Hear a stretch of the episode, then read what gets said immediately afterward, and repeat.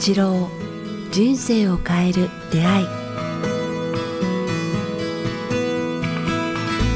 こんにちは早川洋平です、えー北川八郎人生を変える出会い。今日は第225回、えーお届けしたいと思います、えー北川先生よろしくお願いします。よろしくお願いします。さあ、えー今回えー4回シリーズでお届けしてきました、えーオンライン公開収録シリーズですが、えー今回もラスト、えーご参加者の方から、えーまあ、ご質問いただきたいと思います。えー最後、えー FK さんですね、えーよろしくお願いします。はい、よろしくお願いします。はい、じゃあせっかくなんで先生にどうぞ何なりと。はい、あの質問あると言って何なんですけど、本当に実は私なくて、えっ、と、ただ、あの、先々週ですかね、この山根さんとお話しされてた10年単位で見ると、すごく物事がよくわかるっていう話、すごく、あの、私も実感してまして、えっ、と、先生、その時は、あの、あはい。食べ物のお話を、あの、ええ。気にされてたんですけれども、はいはい。まあ、あの、別に予測とか予想っていうんではないんですけれども、先生の考える10年後みたいなのをちょっと教えていただければ、あの、ありがたいんですけれども、ちょっと難しいでしょうか？どうで僕の考える10年後は、もう僕いないかもわから。まず、日本も変わってるのかなっていう気がするんですけれども。うんだんだんなんか生きるのがめんどくさくなってきて、10年って長いなとか最近思いになってきた。あでもまあ、あのここの時代の流れとしては、あのこのコロナっていうのは大きな事件ですね。あゴロンと時代を、思想、考え方と人の生き方と、あれを変えた、あ変えたと、あとの歴史上は、もしも人類が残っていて、歴史というものが綴られるならば、あおそらく言うでしょうね。このコロナで時代がゴロンと大きく動いたといいますか、別の方向に行った。ただ、さっき言ったように、やっぱりあの食べ物とか健康とか生きるということに対して、すごくあの考え方が進化したっていう時代と言われると思うんですね。まあ、あの一つはこう殺すことをすごく嫌がる人たちが増えて増えていくと思うんですね。まあ、動物にしても、あのから自然界の、まあ、いろんな動物、絶滅する植物とかが増えてきてくるからですね。だから、世界、人間を取り巻いている環境が今すごく悪化しているって言いますかね。そういう中において、こう、命あるものをこう、むやみに、あの、奪うというのを嫌がる人間が、嫌がる人類、人たちが、こう、若い人たちがその主流になっていくのではないかなと思うんですね。それともう一つは、逆に、こう支配的に生きていこうとする人たちもこういるわけですね。だからそういう人たちが結局昔のなんか支配欲って言いますかね。だから、国の拡大とかその自分の名前を挙げたいとかいうところに取られてくる人たちがいて戦争っていう戦争や紛争が増えていってるのも事実ですね。だからまあよく大きく見ると面白いんですけどもあのそういう食べ物や健康や愛という方向に行くのはほとんど女性がほとんどなんですよね。男はやっぱりこう暴力的に相手を支配したいし、怒って抑圧して勢力を広げたいってやってるのは、ほとんどはこう男なんですね。だからまだまだまだ今世の中はこう男が勢力を握ってる国とか民族がいっぱいいるわけですけども、10年後に日本もそうですけど、女性が閣僚になったり、政治家になったりしてると、その国は戦わないという方向にこう、平和を望む人たち、まあ女性の方が命というものに対してすごい敏感だからですね。そういう女性が多いところはそういうふうにこうあの戦わない、平和的に生きていこう生きていく国にしようとするでしょうけども、逆にまだ男は男の割にしがみついて暴力的に生きて支配していこうという国もこう、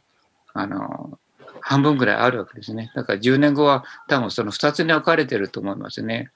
女性閣僚、女性政治とか女性が活躍しているところは、まあ、まあ、ちょっとかっこいい言葉で言えば愛のに満ちた国にしていこうと思うんですけれども、そうではなくて、男性があの、うん支配しているところはやっぱり軍隊とか暴力とか支配とか、拡大とか、あ力ずくでも奪っていくとかいう、その2つの国に分かれているんではないでしょうかね。だから、まあ、4年後は、その辺がちょっと暴力的な人の方のが、こう、声が大きい人の方が強いからですね。だからちょっと心配ですね、そういう面では。ででもやっぱ面白いことに、昔からあのこういう言葉があるのご存知だと思うんですね。ケイさんもよく知ってると思いますけど、天網開会、そにして漏らさずっていう言葉があるんですよね。まあ、天の目っていうか、裁きっていうのは、やっぱりあるんですよね。やっぱり行き過ぎたら必ずそこにこう苦しみと罰と崩壊っていうのが待ってるんですね。だから、行き過ぎた王様っていうか、いつもそういう人たちは最後は必ず崩壊していくんですね。国もですね。いい王様が出た、いい支配者が出たときはその国は栄えていくんですよ。で、その制度が落ち着いてくると、こう、慣れてきて、最後の方は、やっぱり、なんかそれを自分の個人的な欲望や支配や、から破壊の方向に持ってきた人が出てきたときに、その国家はずっと滅びてるんですね。うん西洋のヨーロッパあ西洋を見ても、日本見ても、どこの世界中の国見ても、大きく栄えた国で、最後壊れるときは、やっぱりこう秩序、個人的な人を苦しめることに、支配することに徹底した人がなったときには、その国は崩壊していくんですね。特に必ず苦しみと、人々の悲しみと、こう阿鼻教官と、殺された人たちの悲鳴というものが渦まってる時は、あその国その国家が崩壊していくんですよね。ですから、まあ、今もその時代にちょっと来てるのかなと思いますね。まあ、この70年間は、まあまあ人間、人類は大きな戦争、紛争はしないしてこなかったんですけども、うん、これから世界的な規模で、もしも紛争とあれが来るときに、道を外した国家や道を外した国は、最初は勢いがあるでしょうけれども、必ず天の命っていう裁きというか苦しみとか内部崩壊すると思いますね。人をいじめて苦しめて殺した人たちがなんか快楽にはつながらないんですね。やっぱりこう、どっかでこう、あの、こんなことしていけないのではないかっていう、こう、あのね、両親っていうのは必ずって顔が爽やかじゃないですもんね。まあ、権力的な人、人を殺す人、苦しめる人、それから威張る人は、顔がそう傲慢で体をこいてて、とか歪みがありますもんね、政治家でも、まあ、普通の人でもそうなんですけども、でもやっぱり人のために生きてて、爽やかで、人の愛を感じて生きていこうという人たちの顔や姿はすごく美しいですよね。神様はやっぱ上手に作ってますよね。こうだからやっぱりきちんあのそういう、ね、平和と愛と人の喜びに生きてる人たちは、姿も美しいし、顔も美しいし、人目を住んでるし、声も綺麗ですよね。でもやっぱり、人を支配して、人の恐怖と恐れと、あなんか拡大、それを乗り越えて生きていこうとすると、暴力的に生きていこうとする人は、どうしても顔が膨れて、で、食べ物も、うん、油物を欲しがってくるから、超えてくるし、すごく傲慢な顔になっていくっていう、まあ、それはね、と同じように、天の目の裁きっていうのは、行き過ぎたら必ずそこになんか苦しみと崩壊を用意してやるんですよね。だから過去の歴史見てみると、まあわかりますね。世界史なんか見てみてよく調べてると、まあ日本を含めて行き過ぎた政治や行き過ぎたあなんかあのやった人は、あそんな悲惨なああの死に方をしてますね。でその間に巻き込まれる人たちがたくさんあるからですね、まあ、そちらの方が心配なんですけども、だから、4年後はおそらく、どちら、どちらかだと思うんですけど、その後はなんか、逆に、その後はまた、いい、その少し女性が活躍する愛に満ちた生き方を選ぼうとする国、あの時代に入るんではないでしょうかね。うん、一度なんかこう、暴力だと悲惨なあれが世界中に広まらないと収まらないような雰囲気もありますね。ちょっとね、悲しいけれども。でそれを見る、起きる前に死にたいですね。いや見たくない。経験したくない。という思います。うん K さんはどう思いますか？あありがとうございます。あの、そうですね。あの、本当にあの、先生のおっしゃってること、よくわかりますし、そうすると先生、今ってやっぱりあの、その、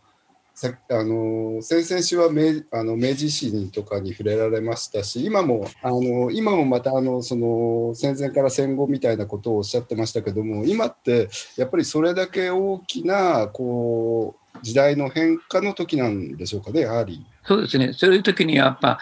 コロナみたいな疫病とか大きな事件が世界中に共通の事件が起きるんですよね。で、それで時代を揺り動か揺り動かしていくんでしょうね。面白いぐらいなんか時代が変わったり国が変わったり、その今まで繁栄してた国が落ち落ちぶれた時には必ず疫病か大事件が起きてますね。なんかその戦争ではなくてね、別ななんか人類にとっての苦難の出来事が起きてますね。うん、火山とかね、地球異変とかそういう感じ、もしくはこういう疫病とか。だからそれがきっかけとなるから、今回のコロナは、あまあ10年後見てみたら大きなあれがきっかけだって、日がね、日がねだったんだなっていうことがわかると思いますね。だから私はもうそういう目で見てますね。時代の流れで。ここで引き金が今引かれたんだなっていう、コロナという引き金が引かれたなって感じ。だから、大きく変わるでしょうね。人々の意識と生き方と。まあ、うんさっき、あね、ずっとずっと山根さんっていう方にお話ししたんだけど、食べ物もそういうふうにこう、争いの多い、争いを好む人たちの食べ物ではなくて、こう健康では長生きで穏やかに生きていけるという人たちの思考の方の食べ物になっていくのではないかなっていう。まあ、神の意図する世界はそこだとは思うんですけれども、うん、少しずつ行ったり来たり行ったり来たりしながら、あの、ある方向に導かれてるような感じがしますね。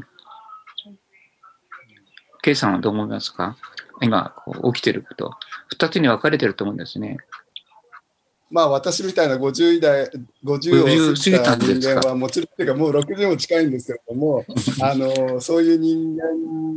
もですね、あの、そういう大変な時代っていうか、そういう、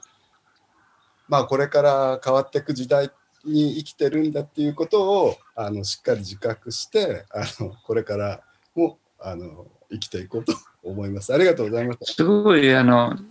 今ちょうど僕らはその一つの見識というか、大人としてのはい。経験と見識と、なんか知性というものを備えている、備えて、時代の変革の割れ目みたいな、裂け目みたいなところにいるということに、あ見れる、体験できるということが素晴らしいと思いますね。そうですね。あの本当にあの、まあ、大変な時代ですけど、こういう時代に生まれ合わせたってことは、すごい、まあ、ありがたいっていうか、面白いというか、あの時代の割れ目に立っていると思いますね。こう知性ある人間として、頭、はね、大人としてこの立ち会ってるという感覚が、私はそういう感覚で見てますね。だから、どっちにも同調するのではなくて、この時代をちょっときちんとあの判断してみようっていうか、大人の目線って言いますかね。うん、なかなかあの例えば、まあ、あのコロナで皆さんあの自覚されたことがあの自覚されるようになったことは大きいとは思うんですけどももしコロナがなかったらそのなんかこのままずるずるいってたっていうような気もなんとなくするんですね。だから、まあ、先生がそのそういう時代の変化の時なんだっておっしゃってくださるのはすごいあのありがたいし、まあ、あのまだ気づいてない方がいらっしゃったらあの先生の方から伝えていただければありがたいなとは私は思うんですけれども。なんかね、20年前からもあの谷口君には言ってたんですね。このあの疫病が来るよ、来るよっていうか、特に老人と子供とか、なんかそういう人たち、時代の変わり目に疫病が来るよ、来るよって言ってたんですね。これ20年前くらいか。で、私は途中で忘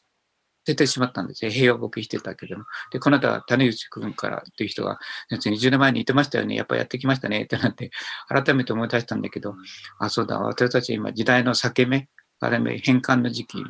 に立ち会ってるんだなっていう感じですね。だから、K さんもこう、これ、そういう意識を持って、この時代に立ち会ってみてください。我々は今、時代の裂け目にいるんじゃないですかね。コロナが作ったうん。だから、そういう意味では山根山根さんっていう人たちも、お店の傾向も変わってくると思いますね。どういうものを出したらいいのかっていうことに気がついた人とは、あちあちは、あまあ、いい言葉か分かりませんけど、生き残ることができるけども、そうではなくて、やっぱりそこに目覚めがない人たちはどうしても、あのー苦しんで、なぜ俺たちが苦しまないといけないんだとかいうような、なんかそういう嘆き、努力のない嘆き、気づかないで、被害者としての嘆きの中で、こう、のしあの時代に巻き込まれていくかもわかりませんね。だから、ちゃんとこう目線を持って、あこの時代はこうある方向を示してるんだということに気がついて、そちらの時代をもっと良くする方向に自分は身を投げるという意識を持って生きていくといいと思いますね。ケイさん、ありがとうございました。ありがとうございました。はい、まさに先生覚えてらっしゃるかわかんないですけど、ちょうどコロナがまあ去年ですよね。で、一昨年のどこか夏か年末か忘れちゃいましたけど、あのね、この番組のサポーターの方向けにあの音声を毎月撮ってるじゃないですか。はい。えーその時の5講話でですね、ちょっとテーマが何だったかすいません、あの、すぐ出てこないんですけど、先生がおっしゃってたことがすごい今思い出されて、なんかこの先、どっかでまあ本当に何千年か何百年か忘れちゃいましたけど、に、なんか規模で一回起こるかのようなことが本当そろそろ起きるんじゃないかって大きく変わることがっていうのを2019年の時に言うおっしゃってたんですよね。うんだからそれが、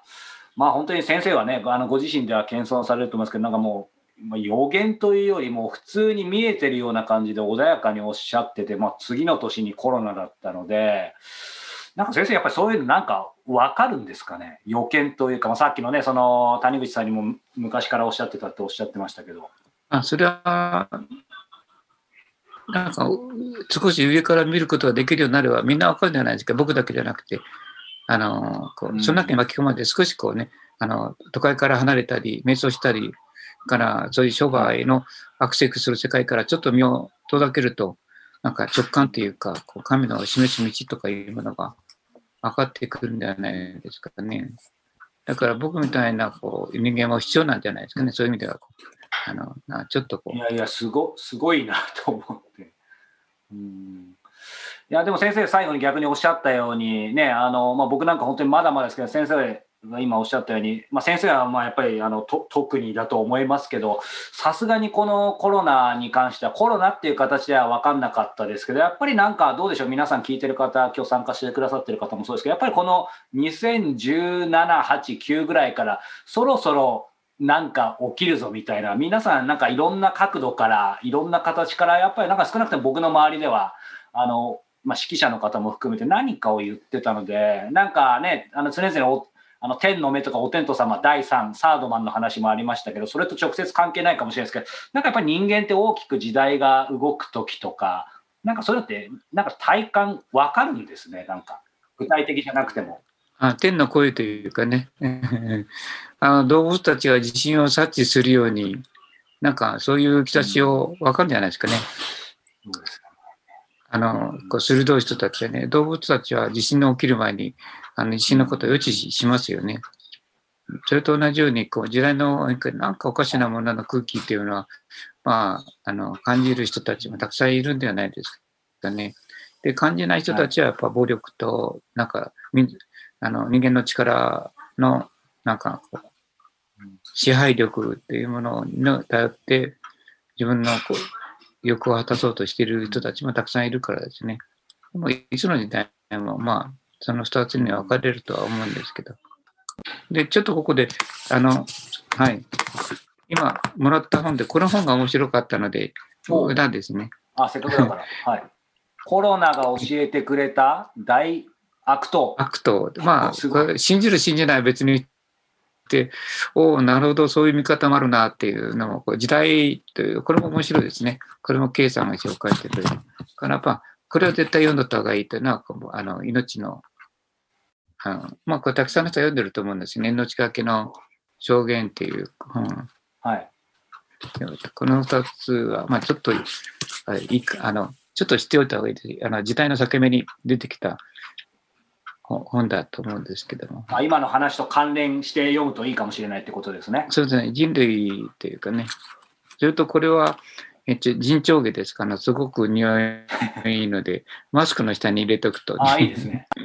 すごく香りが良くて、はい。こんなになっちゃった。あなんか最後にまたそんなお話もありがとうございます。ほっこりしました。はい。ということで、えー、ご質問者の K さんもありがとうございました。えー、ここまで4回にわたってお届けしてきました第2回、えー、オンライン公開収録いかがだったでしょうか？え次回もね、まだ日程決まってないですが、えそのうち番組内でもご案内できると思いますので、えよろしければ、えご参加してみてください。そして、え番組では引き続き皆様からのご質問、ご感想を募集しております。え詳しくは北川先生の、えホームページ、もしくはメールアドレス、北川アットマーク KIQ tas.jp までお寄せください。さあ、そして、月末ですね4、月、今日は27日の予定です。えー、いつも皆様、えサポーターの方からも、えー、ご支援いただいてありがとうございます。え毎月、え先生の特別講話を、えサポーターの方に音声でお届けしていますが、4月はですね、え天の目を意識せよ。えー、というお話を、え、先生にいただいてますので、え、そちらももう間もなくお届けできると思いますので、えよろしければ、え聞いてみていただけたら嬉しいなというふうに思います。ということで、えこの番組 YouTube でご覧になっている方は、えチャンネル登録を、ポッドキャストで、えお聞きになっている方は、え定期登録ボタンを押していただけると、え最新情報が、え入ってくると思いますので、ぜひ、えチェックしてみてください。えー、ということで、今日は第225回でした、えー、北川先生、そしてオンライン公開収録参加者の皆様もどうもありがとうございました。ありがとうございました。